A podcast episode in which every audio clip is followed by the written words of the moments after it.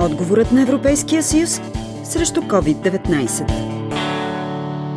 Туризмът е сред секторите, които бяха най-тежко засегнати от пандемията от COVID-19. Това коментира българският евродепутат от Европейската народна партия Андрей Новаков. Той цитира данни, че в Европа туристите са намалели с две трети. Минимум две години ще отнеме според мен приходите от сектора да се върнат към нивата от 2019, като според някои от прогнозите вероятно ще отнеме и повече от две години. Падат и загубите в туризми са близо пет пъти по-големи спрямо кризата от 2009 година, световната финансово-економическа криза. Като на глобално ниво прогнозите за загуби в туризма се оценяват между 300 и 400 милиарда евро. И като имаме предвид, че Европа е световен лидер по прием на чужди туристи, над половин милиард годишно. За беше един от най-тежко пострадалите по отношение на туризма. България не прави разлика в това. Тази криза се усетила сериозно и в ресторантьорския бизнес, потвърждава Манол Тодоров, който е менеджер на такова заведение в Бургас. Финансово мога да кажа, че те първа ще има колеги, които дори ще фалират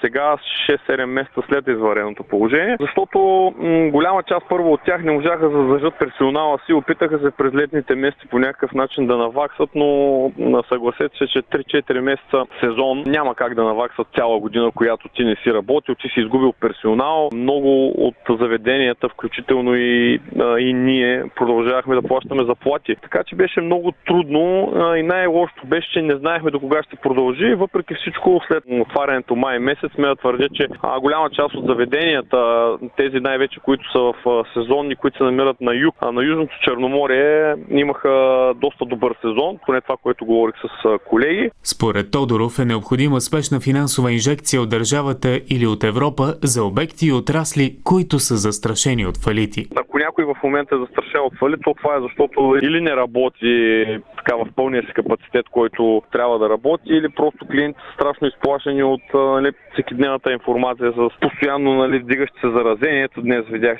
че бройката мина хиляда души на така обявената бройка на статистика, така че ако някой е тръгнал към фалит, много трудно според мен ще оцелее в момента. То не само ресторантите. Да не бъда лош пророк, те първо ще видите, че ще има фалирали хотели, туроператори и така нататък. Те първо това нещо ще се усеща, т.е вече сме в економическата криза. Здравната по някакъв начин ще стъпи на краката, но економическата те първо предстои. Финансирането от Европейския съюз също е задължително а, и то трябва да се случи възможно най- най-скоро и бързо, за да могат а, отраслите и заведенията, нощните клубове, имайте предвид, че нощните клубове трябва да ги разграничим от ресторантите, защото при тях според мен е малко по-тежко положението. Защото първо там доста трудно могат да се контролират мерките, второ а, те работят на, на, на някакъв минимум от хора и трето хората много ги е страх да посещават нощни заведения в момента, поне според мен. Това ми е наблюдението.